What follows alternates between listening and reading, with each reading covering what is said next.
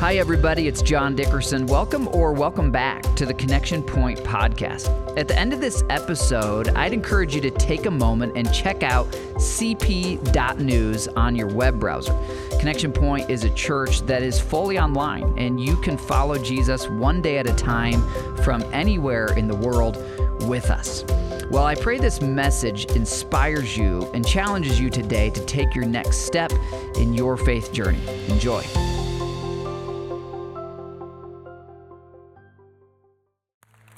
Way to go. It's so fun to see the next generation catching the heart of God. And uh, hey, it's cold outside, but it's nice and warm in here. You guys made it. Way to go. And welcome everybody online as well. We do have a couple things to celebrate today. Uh, one is that if you've been with us the last few months, you know that God provided a church building and people for the building in an area we've been praying to reach called Fishers, city over on the other side of Indianapolis. And uh, we've been praying for a location pastor. God brought us an incredible uh, leader to lead that location. We've been able to hire him thanks to the generosity of so many of you. And uh, it is their second Sunday meeting over at Fishers. Can we just celebrate what God's doing? It's incredible. Uh, his, his plan was a lot faster than ours for that location, but it's been amazing to see him provide. I do want to let you know if you invited someone to a Christmas service, way to go.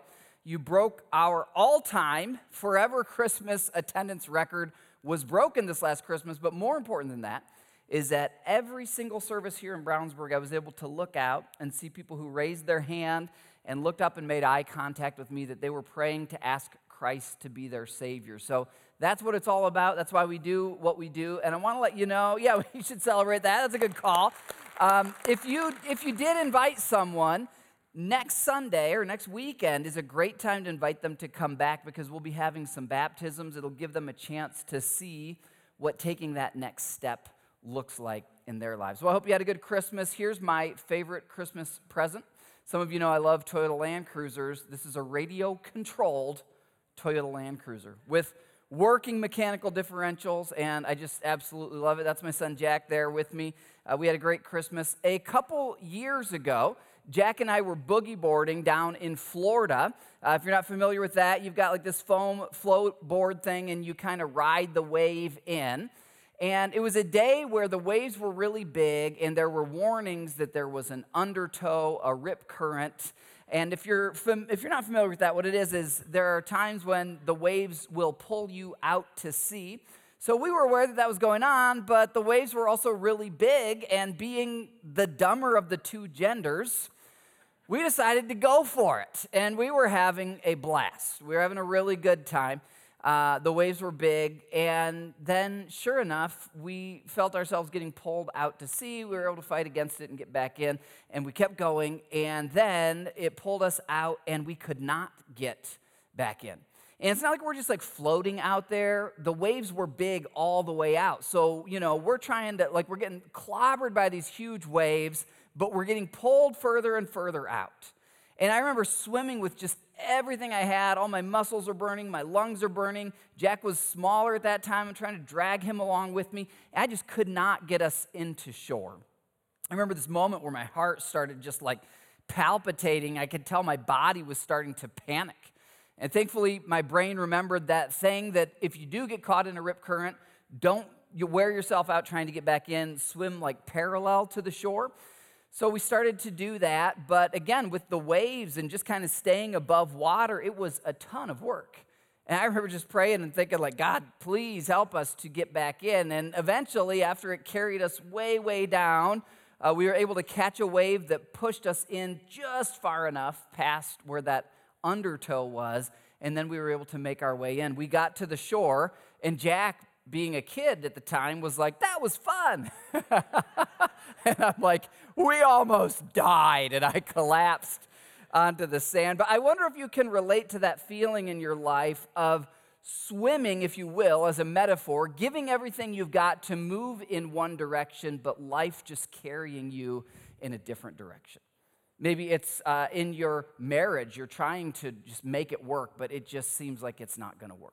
Maybe it's finding that person. Maybe it's in your health. That you're, you know, you had a doctor appointment and they're like, yeah, you got to make some changes, and you're making the changes, but the numbers aren't changing.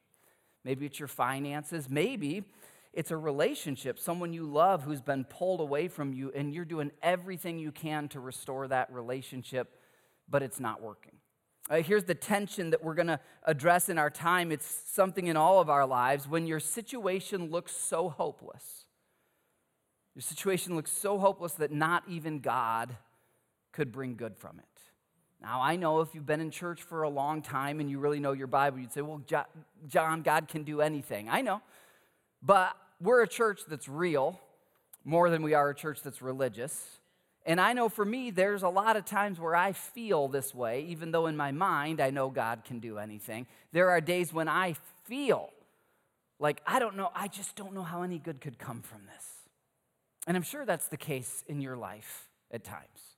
In fact, right now, just between you and God, you don't need to tell me or anyone else, but I wonder as you start this new year, what is it that you most struggle to trust God with right now?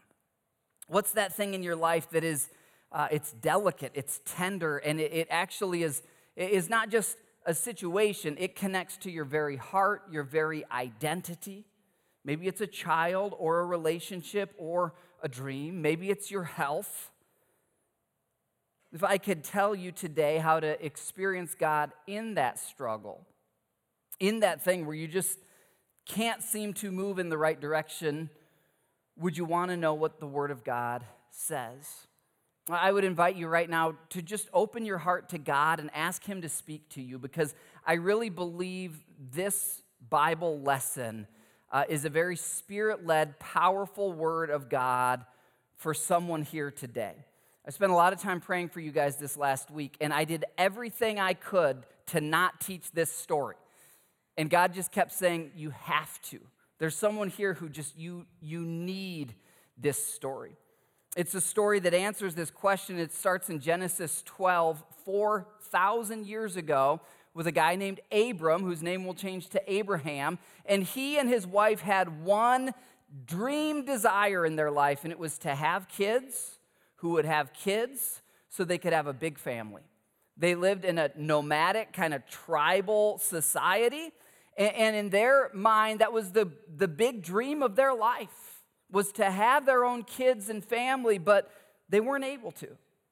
For decades, Abraham and Sarah, we don't know if she conceived and the pregnancies were miscarriages or lost pregnancies, or if they weren't able to conceive at all, but one way or another, after decades of trying, they have no kids. This dream that they're swimming as hard as they can to make happen seems impossible, seems like God is nowhere to be found. And in Genesis 12, God speaks to Abram. Now, this is before the, any of the Bible was written, 4,000 years ago, long before Moses or any of these other Bible characters. And the Lord says to Abram, Go from your country, leave everything you know. You know, your brothers, your uncles, the family that you do have, leave all of that.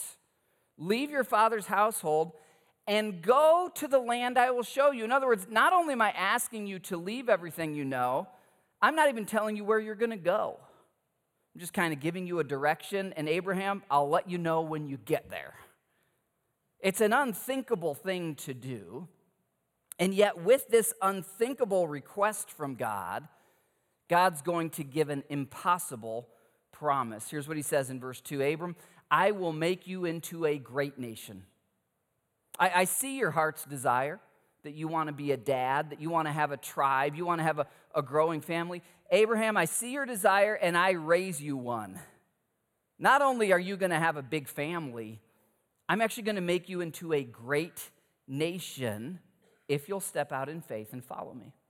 And Abraham, I will bless you. I'll make your name great. You will be a blessing to others. I will bless those who bless you, and whoever curses you, I will curse and all peoples on earth. I mean, how impossible does that sound? Everyone on planet Earth is going to end up being blessed in some way because of you. Verse 4 this becomes a theme in Abraham's life. So Abram went. God gives this impossible promise, this unthinkable request sell everything you've got, gather up and move, and Abraham moves. And it's our first answer to this tension of what can you do when your situation looks so hopeless. And the first thing is this you can trust God Specifically, not just generically, like, yeah, I trust God. I mean that most delicate dream, that most precious child, the thing that most cuts to the very center of your heart and your identity and who you are. You can trust God with that most valuable thing. You can. In fact, even right now, you could pray a prayer to God just saying, God, I want to trust you with that thing. I can't imagine letting go of that, but I want to trust you in that area. I mentioned that Abraham lived 4,000 years ago. So, 2,000 years after Abraham is when God came to earth in the person of Jesus. And when Jesus was here at that time, Abraham's descendants had become a great nation, the Jewish nation or the Israeli nation. Now, if you're uh, not familiar, Jesus himself was Jewish. Uh, the story of Jesus in the Gospels all takes place in what is modern day Israel, what had been Israel for a couple thousand years at that point. All of Jesus' 12 disciples were Jewish or Israeli. And so God gives this impossible promise to Abraham, and 2,000 years later, it had come true. In fact, Romans was written about 30 years after Jesus rose from the dead. And Romans chapter 4 says this Against all hope, Abraham, in hope, believed. Now, I just want to emphasize what that little phrase, against all hope, means. It means that his situation was completely hopeless. Have you ever been in a completely hopeless situation? It's one where it's not like, oh, if those two things happen, then maybe things will work out. There's no two things to happen, there's nothing. And, what I love about this verse, I really think for someone here, you need to take a picture of that verse. You need to write down that reference because there's seven words here that you can memorize to take with you into the difficulties of life. Against all hope, Abraham, in hope, believed. Here's what it means there was nothing Abraham could hope in in his circumstances. He and his wife were both really old. And we're like, well, we hope that just maybe if we try again, it'll work. But they placed their hope instead in God. And then God showed up. And here's the thing when your circumstances are hopeless, you can place your hope in God. You can still believe in the character, the nature, the goodness of God. And it's because Abraham did that. And then when God said, all right, Abraham, obey me in this. He did. He wasn't perfect, but he was consistent in obeying God, and he did end up becoming the father of many nations. In fact, Abraham had no idea just how big God's promise fulfilled would actually be. Here's what I mean. When God gave this promise to Abraham 4,000 years ago, God says, I'll make you into a great nation. You know what Abraham most likely envisioned? He probably envisioned about 4,000 people, you know, a few thousand people with some, you know, goats and cattle and sheep. And like in his mind, that was a great nation. It would have been at that time. These were pretty primitive times. But what God had planned was way bigger. You know, there's millions and millions of Jewish people who trace their ancestry back to him, but it's actually a lot bigger than that. God's plan was bigger, but it would also demand a lot more of Abraham than he expected. Did you know that today in the world, more than half of the world population looks back to Abraham either genetically or ideologically? Here's what I mean. In the world today, according to the Pew Research Center, one out of three people says, I'm a Christian. Now, the Christian faith, we're all about Jesus. And if you read the genealogy of Jesus, he's an ancestor of Abraham, and he came to fulfill the promises that God gave Abraham. So we are, in a sense, ideological followers of Abraham. Our religion traces back to him. But we're not the only one. Obviously, the Jewish religion does as well, and the Jewish people genetically do. So there are three religions in the world called Abrahamic religions who all trace or point back to Abraham. The third one is the religion of Islam, whose followers are called Muslims. Now, right now, Muslims account for about one in four people in the world, but over the next 27 years, because of a much higher birth rate in Muslim countries, they will be up to also about one out of three people in the world. So, 27 years from now, which is the year 2050, Out of every three people in the world, one will be a Christian, one will be a Muslim. Now, Muslims also point back to Abraham. And the point is this Abraham could have had no idea when God gave him this promise how big the world would get, how large the population would get, what modern life looks like. But here we are, there's 8 billion people in the world, and 4 billion of us, our faith goes back to this guy in this kind of strange story that we're going to see today, in addition to those who physically came from him. Here it is on a timeline. You've got creation in the start of Genesis, and you might have noticed Abraham's stories in Genesis 12. Pretty soon after Noah, when God resets planet Earth because things had gotten so evil, 2,000 years before Christ. It's going to be after Abraham that Moses comes along and actually writes the first five books of the Bible. If you've ever heard of the Ten Commandments, thou shalt not kill, thou shalt not steal, thou shalt not lie, bear false witness, that all comes with Moses. So Abraham's living before the Bible even exists. God exists, but not the written word of God. When God comes to earth in the person of Jesus 2,000 years later, he fulfills the promises of the Old Testament. Um, I'm not going to do a history of religion class today, but I did, I did drop Islam on here because I do want you to know you're going to encounter Islam and Muslims more and more in your life over the next 27 years, so it's good for you to know some basics. Islam was not started by a Jewish person. Uh, Islam was started by a prophet named Muhammad, self declared prophet who about six or seven hundred years after Jesus said that he saw some angels and they told him a new message. And if you read that message, it's about the opposite of the Christian message. They're very, very different. But if you've heard the term cultural appropriation, that message kind of takes Abraham and says, Abraham is now our thing. And that's important for you to know because even though these three world religions all go back to Abraham, they teach very different things.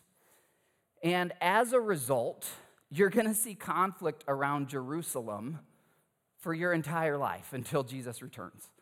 Now, here's why. As followers of Jesus, Christians, Jesus said, My kingdom is not of this world. So we don't really get into fighting over real estate when we're following Jesus. We care about souls, grace, love, eternal life, okay? Um, but those other two world religions that go back to Abraham, to them, a physical location is sacred. So when Mohammed said, Oh, the Jewish stuff is now Muslim stuff, he named the three holiest sites in the world and said, Muslims, it's, it's your job to own these sites. Well, number three on his list is Jerusalem. And the reason why is the very story that we're about to look at in the life of Abraham. So I just tell you that to help you you know, understand some world events that will happen in your life. There will be conflict around this specific land until Jesus returns. Genesis 22. At this point, Abraham and his wife Sarah have become pregnant miraculously. I'm skipping about 10 chapters. I'm going to summarize here, okay?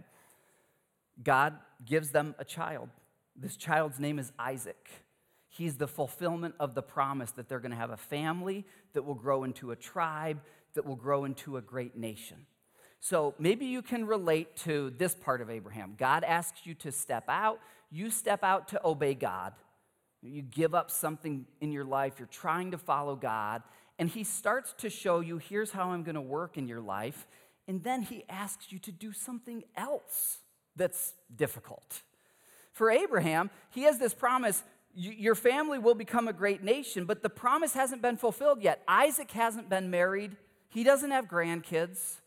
He just has this one child, and now God is going to test Abraham. Now, can I just let you know, being tested by God is not pleasant, typically, but it is a privilege. Being tested by God is not pleasant, but it's a privilege. You see, God doesn't just test anyone. If someone's a fool spiritually, they don't care about God, they're completely running away from God, He's probably not going to test them. He tests those who are actually seeking Him and trying to serve Him. Uh, here's a good example there's a test every year done here in Indianapolis called the NFL Combine. Maybe you've heard of it.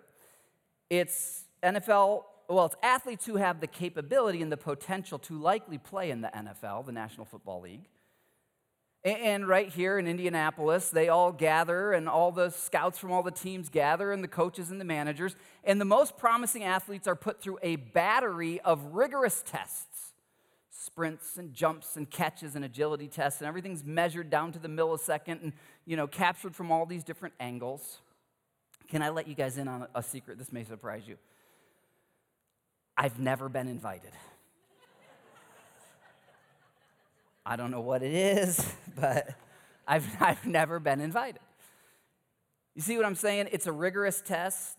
It's not a pleasant test, but it's a privilege to be tested. And this is the same with God.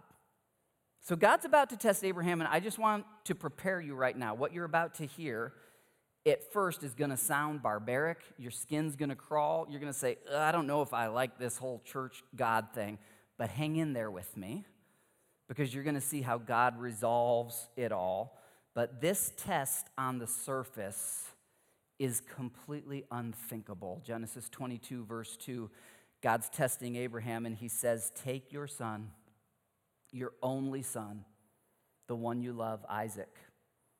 Go to the region of Moriah and sacrifice him there as a, a burnt offering?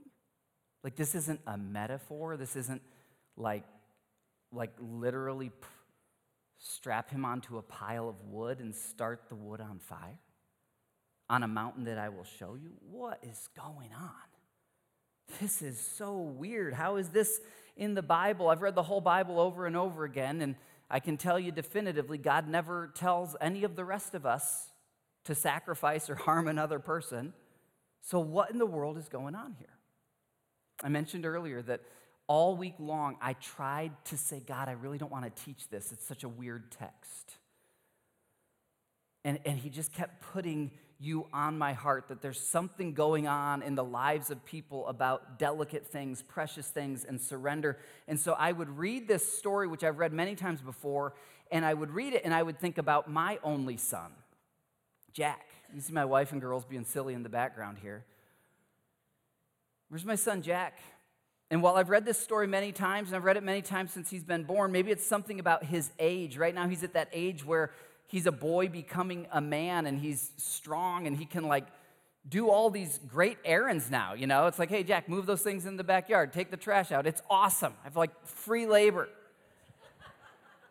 And as he's becoming a man, I have the privilege as a dad to get to talk with him about the world and how things work and values and decisions. And, and we have this tight, tight bond. And so as I prayed for you and God kept pushing me back into this story, I just, I just tried to imagine like what would this be like for God to say, sacrifice your one and only son? I mean, I've got to be honest if God was like, hey, if you really love the people connection, I, I don't think I could do it. I would sacrifice myself for all of y'all, but I wouldn't sacrifice my son. So I just kept leaning into this and praying for you guys. Look at verse 3 Abraham's response to God's unthinkable request. Early the next morning, Abraham got up, loaded his donkey. He took two of his servants and Isaac when he had cut enough wood for the burnt offering. So, what's Abraham doing? It doesn't make sense. His emotions are totally against what God's called him to do. But he just steps out. He says, I, I, I don't know where this is going. I don't know what God's doing. But God clearly spoke. I'm going to obey. Can you imagine what it was like to be like chopping firewood? Knowing what that wood was intended for, he sets out for the place God told him about. There will be moments of crisis in your life when you'll have to decide is this really what I believe? God, Jesus, the Bible, eternal life, is this really what I believe? You'll have many of those moments. But there will be certain moments where the conveyor belt of life is just moving you forward and you'll say, I want to push pause. I just, I want to sit on a fence of indecision and be indecisive, and I want to think this through, but the conveyor belt's moving. There is no fence to sit on. And you just have to decide either I'm going to obey God or I'm not. And you just have those two options. That's where Abraham found himself. And with a ton of unanswered questions and a flurry of emotions, he just says, I'm, I'm just going to obey God, one step at a time. They travel for three days, verse 4. On the third day, Isaac was as good as dead to him for three days. Abraham looked up and saw the place in the distance. Verse 6 Abraham took the wood for the burnt offering. He placed it on his son Isaac. So, this is at the top of a mountain there at the bottom. He puts this hand carved wood that he has hewn onto his son and his son is going to carry the wood for his own sacrifice up the mountain. Different scholars debate, you know, how old was Isaac here? Well, clearly he wasn't five or six, because you don't put like a, a, bunch of firewood on a five or six year old. They can maybe carry a couple pieces. Some scholars think he was maybe as old as 30. I, I doubt that because I think he would have been married by that point. But he's got to be at least somewhere in that like 11 to 15 range to be able to carry a huge amount of wood up a mountain. And if you have a child or a grandchild or a nephew or a niece, can I just invite you to just think what it would be like to be Abraham walking up that mountain in conversation with that loved one, knowing what God asked of you and not knowing how it's going to work out. When I imagined what, what would this be like for me and Jack, here's what kind of flooded my mind like a montage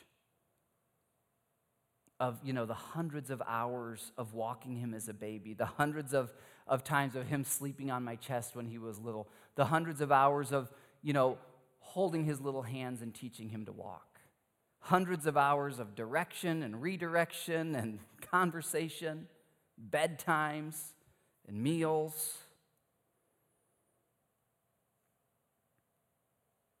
Verse 7 Isaac, as they're walking, pretty much says, Dad? Yes, son? Uh, the, the, the flint is here to start a fire and the wood is here. But, you know, I know like we sacrifice lambs as a picture of God forgiving our sins, but where's the lamb for the offering? Verse 8 Abraham answered, God himself will provide the lamb for the offering. This is our first insight into what was going on in Abraham's mind.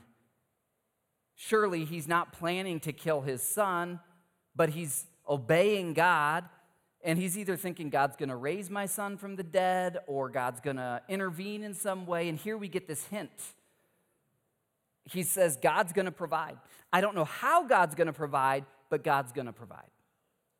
In fact, there's an old name for God that maybe you've heard Jehovah Jireh. And that's exactly the Hebrew here. Now, technically, the word Jehovah doesn't exist, it's the word Yahweh. Yahweh. Yahweh Jireh, the Lord provides. A little Bible history back in 1611 when they were making the King James Bible. They didn't know how to write Yahweh because it's essentially a bunch of breaths. You know, Hebrew's a very kind of back of the throat, breathy language. And the word is literally, I can't even pronounce it. It's kind of like Yahweh, you know? They didn't know how to like transliterate that for English, so they added a J and a V and made Jehovah. So Jehovah and Yahweh are the same word. Yahweh Jireh, the God who provides. God Himself will provide, God will provide Himself. Son, I don't, I don't know, I don't have it all figured out, but I, here's what I do know. I know the God who called me to leave my home decades ago, He's a God who provides. I don't know how He's going to provide, but I know that He will provide. And here's where I want to encourage you today and speak to you. Wherever you feel like you are trudging forward in an impossible situation in your life. Or maybe what God has called you to go through is unthinkable. It's unthinkable to go through cancer. God's not the author of cancer, but in this world broken by sin, many of us will have to go through it. God's not the author of death. Satan brought that into our world. Until Jesus returns, we're going to have to grieve loved ones, and we will go through unthinkable heartbreak, unthinkable loss. And when you do, you have a God who is your provider, the Lord who provides. Now, what's interesting about Yahweh Jireh or Jehovah Jireh is that this has come to mean the Lord who provides, largely from this story. But the word Jireh literally means to see. The Lord who sees. He sees what you're going through, He sees what you lack. He sees your desire to be fulfilled and that you're trying to do it in the right ways, but the current is pulling you in other ways. He sees and He provides. He sees and He provides. Faith is what carries you through the gap between. You know, for us, we see a need and it feels like a lifetime until it gets provided for.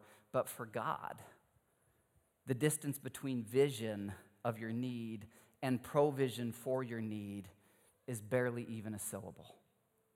He's the God who speaks, let there be light. He speaks things into existence. And where you feel you have the vision of, I just need this, but there's no provision, God has the provision. He's Yahweh Jireh, the God who sees and the God who provides.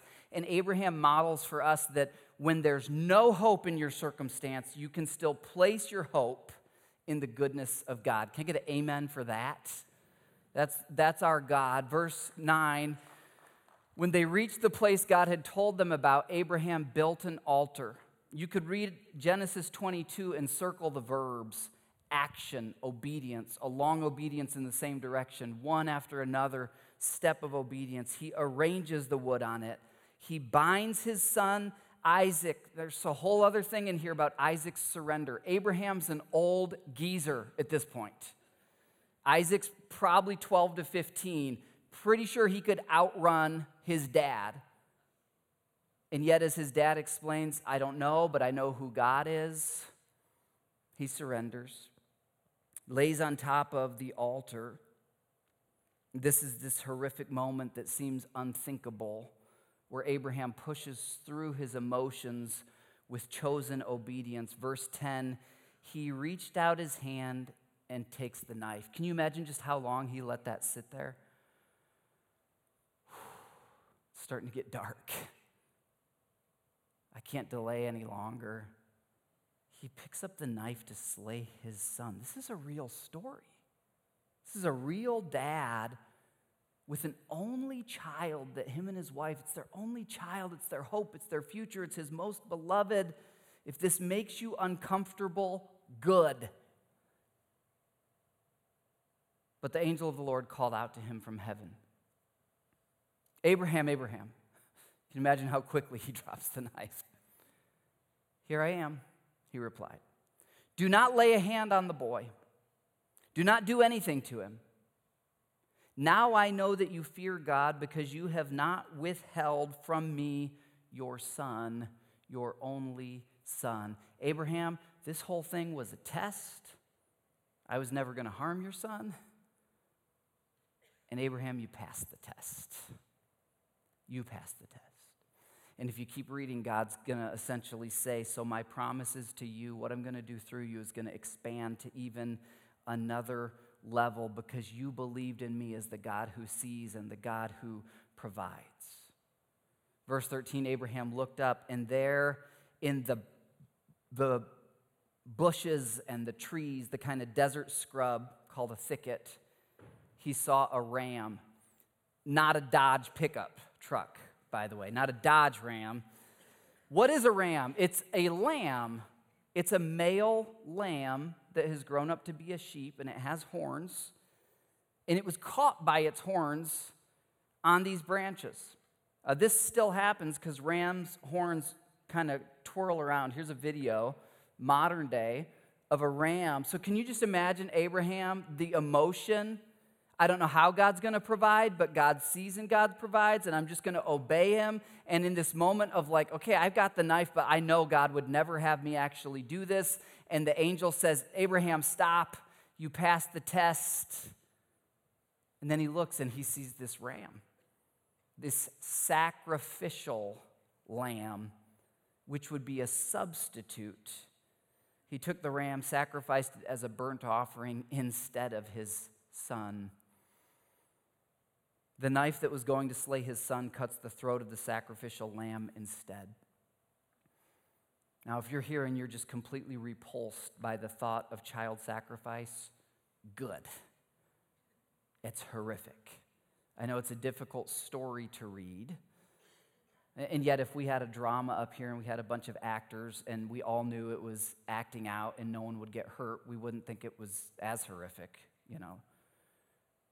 Because Isaac never got harmed and God knew that. But God put this story at the very beginning of the Bible for a really important reason. Because I said earlier, there's, there's never child sacrifice condoned in Scripture for us, but there actually is one child sacrifice in the Bible. Very gruesome. When God the Father, who created you, saw that you would spend eternity separated from Him, He saw all the difficulty in your life, all the sickness, the broken relationships, and saw that the only way to fix what's broken in you would be for some worthy substitutionary atoner to stand in our place of all of humanity and absorb our sins upon him. And I believe God put this story, He called Abraham to do this and put this story at the start of the Bible because He wants you to know the emotion that He has for you, what He's willing to sacrifice for you. In the Gospel of John, the very beginning of Jesus' ministry, he's around age 30. His cousin John the Baptist is a famous prophet, and Jesus is walking out to him. Thousands of people are gathered, and John the Baptist points at Jesus he says, Behold, the Lamb of God. That Jewish audience, all of them, they sacrificed a lamb at least once a year, going all the way back to this story for the atonement of their sins. And they knew that the Lamb of God, as a human, is the one true Messiah who would take their sin punishment for them. And his cousin says, Behold, the Lamb of God who takes away the sins, not just of the Jewish people, but of all people who will believe in him. God so loved you that he gave his one and only Son, so that if you'll simply believe in him, if you'll simply receive this message, you won't perish when your body dies, but you'll have everlasting life in the presence of God. So I think of my son, Jack. We go down to Florida after Christmas every year, and we drove our radio controlled cars for hours in the sand Here's the reality. Whether you believe this is true, whether you believe in God and Jesus, etc., here's the reality. There is a knife of death that hangs over every single one of us, whether you believe in God or not. There's a knife of death that will someday separate me and my son. There's a knife of death that will separate every mother and every daughter. Our condition, our mortality, you can't buy your way out of it. You can't smart your way out of it. There's a knife of death that actually hangs over every single one of us. 2 Corinthians 5 God made him who knew no sin, Jesus, to absorb our sin, to become our sin sacrifice. Why? So that through Jesus, we would become not only accepted by God, but once you are in Jesus, he, God looks at you and he says, The very righteousness of God is on you and in you and defines you. I was moved to tears this week just thinking of my son while reading this story and just actually thinking, like, what would our conversation be? And as I was in tears thinking about that, I sensed the Spirit of God just saying to me, John, I love you enough to willingly endure that pain. For God, it wasn't a drama, it wasn't a picture. He actually did sacrifice his son.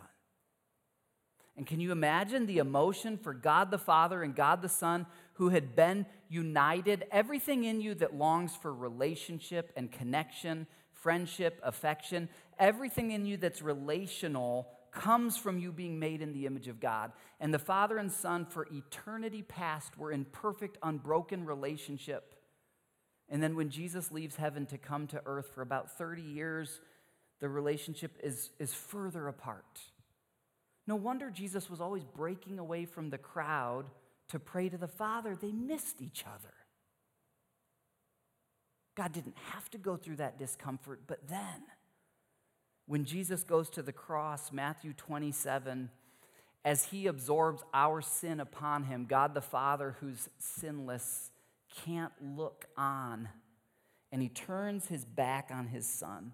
And for the first and only moment in all of human history, all of eternity, the father and son are divorced, they're separated. And it's in that moment that Jesus cries out in Hebrew, My God, my God, why have you forsaken me?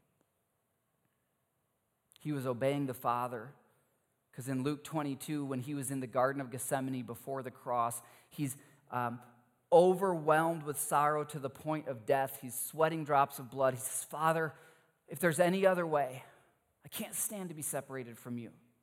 If there's any other way to rescue her, if there's any other way to heal him from cancer, if there's any other way to give them eternal life, Father, Dad, is there any other way? And three times the Father says to the Son, There is no other way. I need you to do this. And as a good son, Jesus says, Father, not my will, but yours be done. I just want you to grasp the emotion that God has for you. The God who created you sacrificed his son to rescue you. And to forever answer the question, whenever you wonder, how much does God love me? Does God still love me? After everything I've done, could he still love me? I've run so far away from him, does he still love me? He loves you. He loves you enough to be separated, Father and only Son, for you. I want to give you four reasons. I'm not going to unpack these. You might take pictures of them if you're a note taker or scribble real fast.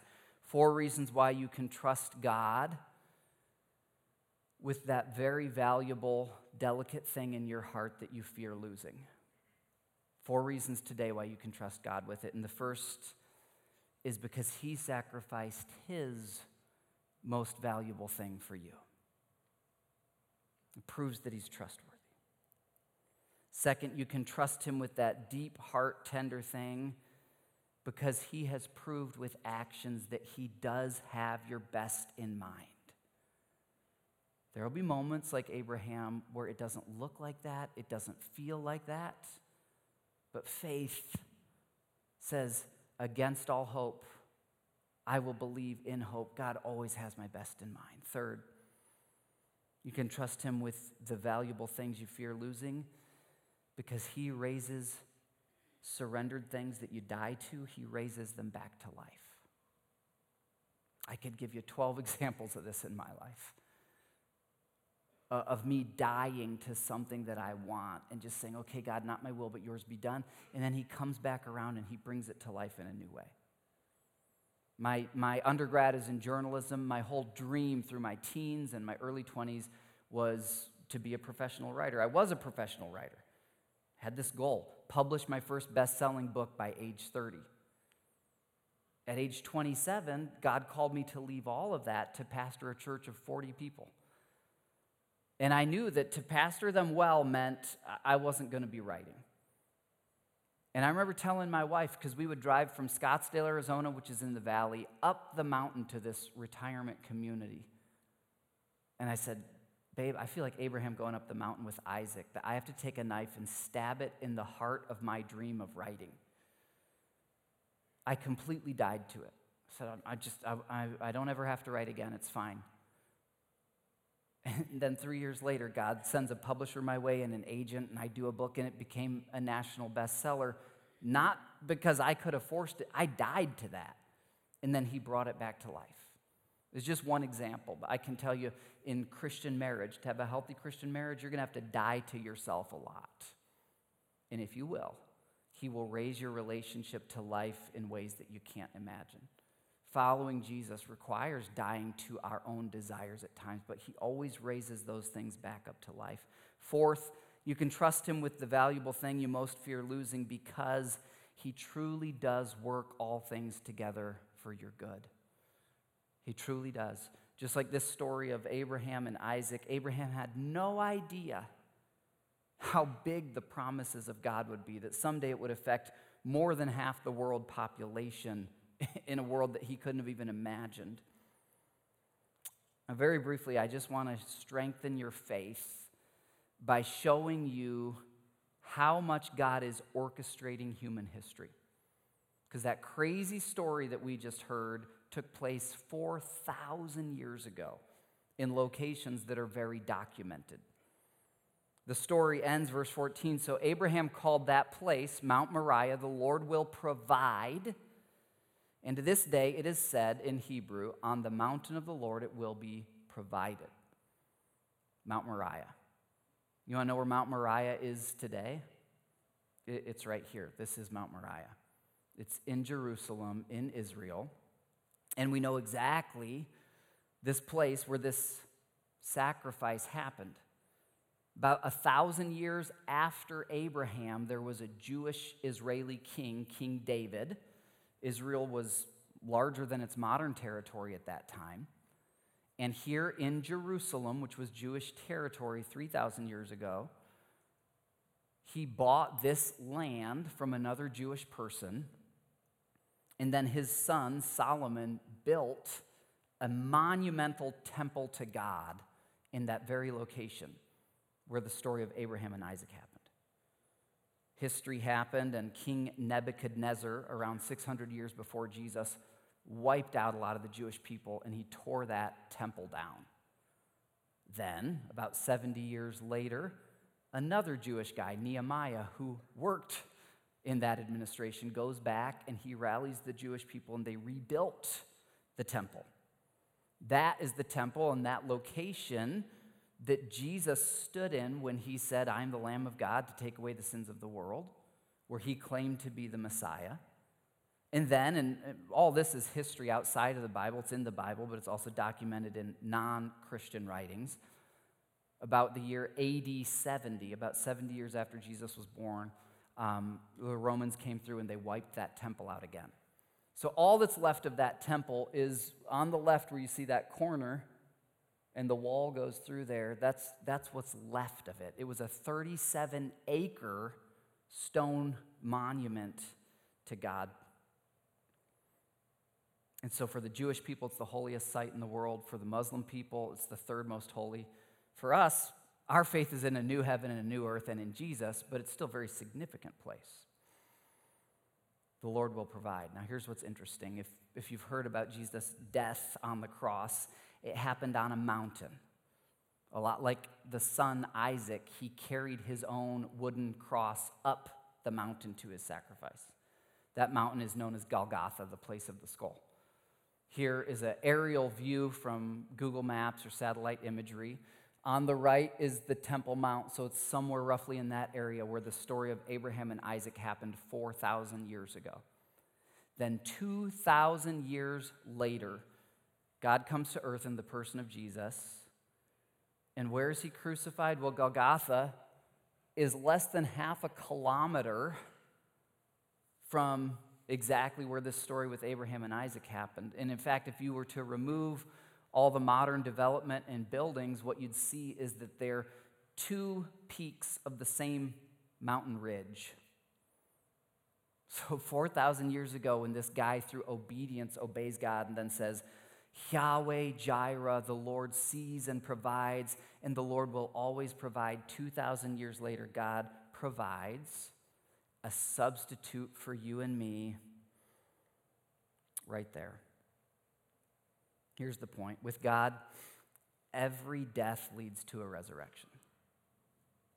The reason we're here, the reason I'm telling you this story, the reason God has changed my life is that the story of Jesus doesn't end with him dying on the cross after three days, when he was as good as dead, he rose from the dead. And so demonstrated it to his followers and his disciples that they faced death, saying, We will not recant that we've seen him risen from the dead. And it changed human history. I just want to give you a little application here, okay? we often think of our life, there's going to be these forks in the road, there's going to be these key moments in your life, and you might think that those moments are going to be like a Super Bowl game where everyone's watching you and there's lights on. But Abraham's moment that defined world history, it was just him and Isaac. There were no other human witnesses. But the angels were watching, and the demons were watching. and the Father and the Son and the Spirit were watching. And you need to know that when you're alone and you feel like no one's watching, God sees you. And your choice to believe Him and walk by faith and believe that He provides and He sees, and it might not make sense, but I'm going to trust what He says in His Word. It can shape history, it can change the lives of people. And just like Abraham, 4,000 years later, he's looking down from heaven. Hebrews 11 describes it the great cloud of witnesses that's cheering us on. And now he sees billions of people affected by a moment of obedience. If you believe in Jesus, if you've trusted in him, 4,000 years from today, you'll be alive. And you'll be able to look back and you'll see quiet moments that no one else knew of where you chose God, you chose obedience. And there will be people in heaven there will be good things that happen. So, final question Will you choose today to believe like Abraham? God, you truly have my best in mind. I don't see it, I don't feel it, I have no other hope. But against all hope, I'm going to believe in my hope that you're a good God, and I'm going to trust in you. Let me pray that over you right now, Father. For every person online, for every person in this room, Lord, you see the deep pain in our hearts. You see the unthinkable things that we're facing.